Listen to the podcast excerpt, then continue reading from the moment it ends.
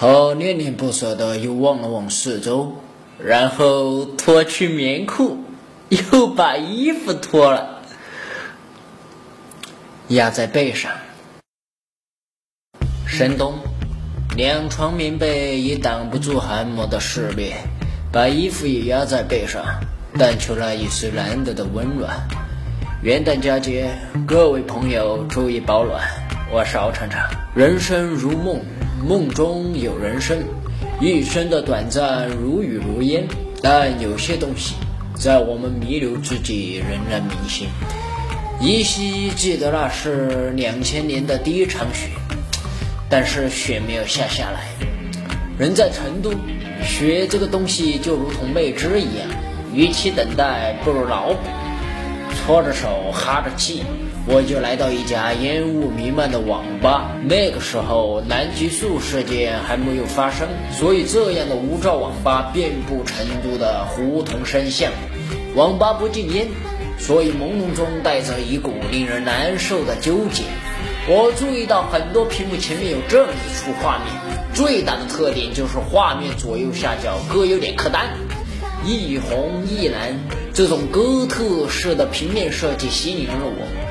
驻足观摩，但见一女子英姿飒爽，金发红巾，身形矫健。俗话道：“巾帼不让须眉。”只见这娘们抄起了人民广播体操第三套第二节，跨胸运动，剑拔弩张，犀利的眼神如同普通弹与合体，只使万弓射大雕。只听嗖的一声，玉指扭动着自己傲人的玉躯，撕裂着自己征服的欲望，放纵着自己妙丽的性感。无数的男人伴随着痛苦的嘶喊，跪倒在了他两腿之间。如此这般的技巧，看到我泪流满面。这剑舞虚发的武艺同，童颜巨乳的形体，深深地刻在了我记忆回廊的壁画上。当然，童颜我倒倒是没看清楚，巨乳肯定是一个不少啊。呃，后来我才知道，这女子就是亚马逊战士，而游戏就是 ARPG 的巅峰神作《暗黑破坏神二》。有多少八零后男儿把青春献给了传奇，献给了寻找屠龙的未知道路上？但是别忘了，要是没有暗黑破坏神，传奇能够成为陈天桥的传奇吗？暗黑破坏神是一个时代的烙印，无论岁月如何穿梭，它带给玩家的那份快乐永远不会被磨灭。如今承载着老一辈玩家的期盼，幸运着新一代玩家的愿望。暗黑破坏神三犹如琵琶半遮面，像一位含笑繁休的女子，小心翼翼地开始了小规模内测。敖厂长在朋友的帮助下，有幸成为了试探这一片处女地的少数派。暗黑破坏神三虽然封闭测试，但游戏完成度已经很高。那么在父辈光环的照耀下，它究竟是能延续经典，还是彻底毁掉了暴雪苦心经营的这张金字招牌呢？也许暗黑破坏神三就是背负着系列未来的命运，走向了抉择十字口的金正恩。请跟敖厂长进入今天的元旦特别主题：暗黑破坏神三。延续经典还是走向灭亡？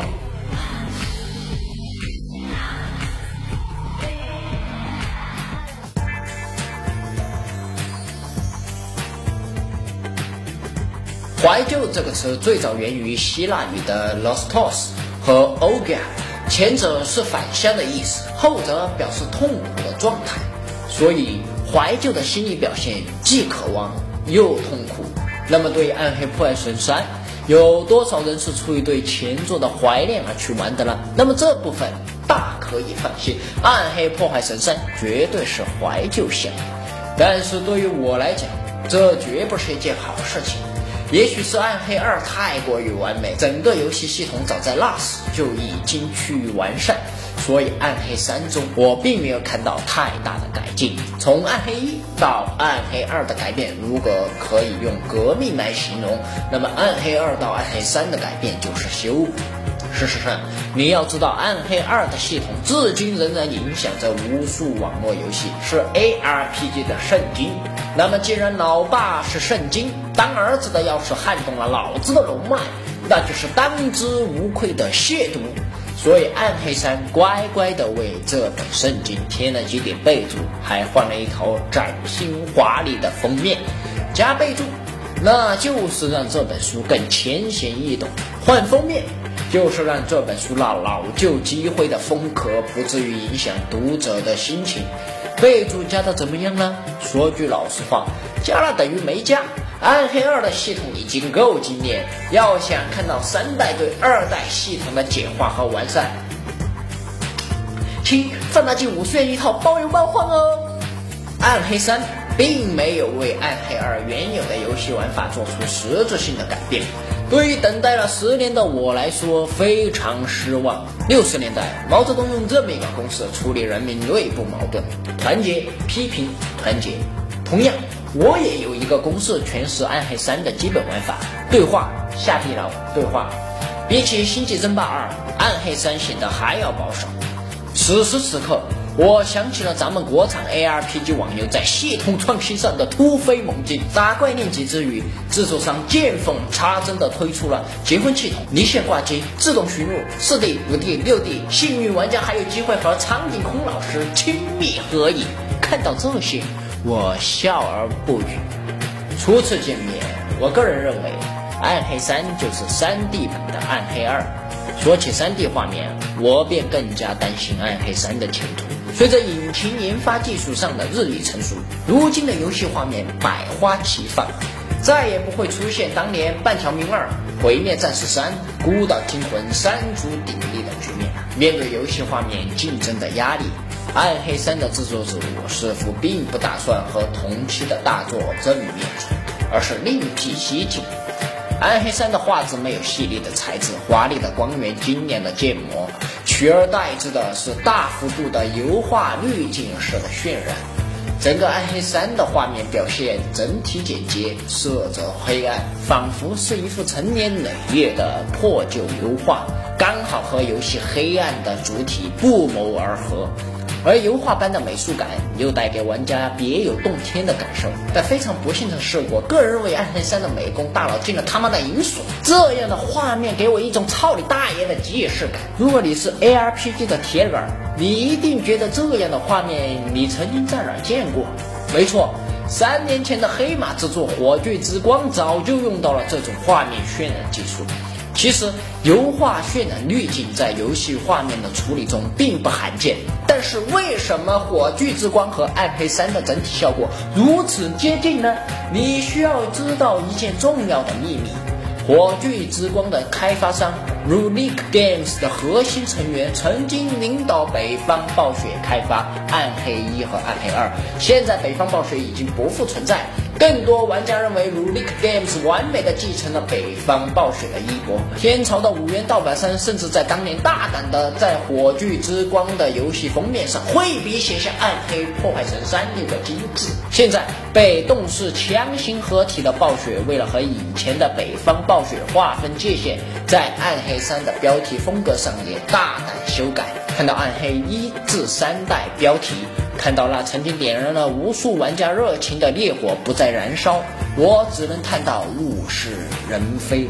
不管暗黑三和火炬之光的画面是谁在山寨谁，我只想问一句：这样的暗黑三真的待救吗？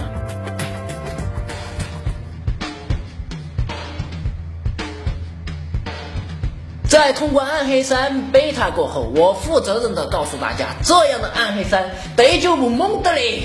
在上手暗黑三不过五分钟就妄下结论的人，没有资格评论暗黑三。暗黑三给我的第一印象是毫无亮点，通关后我却得出了基点遍布的评价。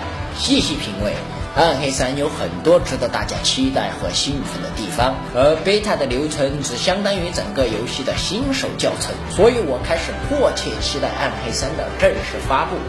暗黑三的画面有和火炬之光撞车之嫌，但细节的表现绝非火炬之光这样的小容量游戏可比。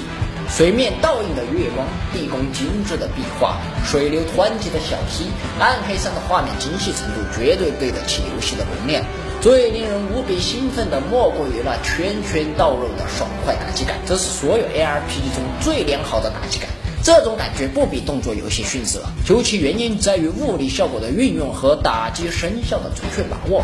早在泰坦之旅，物理效果就运用在了怪物的打击中。随着技术的发展，暗黑三的物理效果更加出色。不同游戏作用于怪物的物理反应是不同的。举个例子。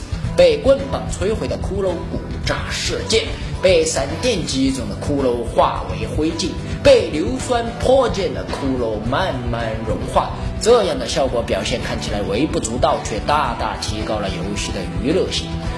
游戏玩法上的确是对话任务对话，但是一些有趣的小游戏和支线任务需要玩家的慢慢探索和发掘。比如帮铁匠找失散基友这个任务，游戏没有任何提示，玩家需要提炼和铁匠的对话信息和仔细的探索地图每一个角落，才能有所斩获。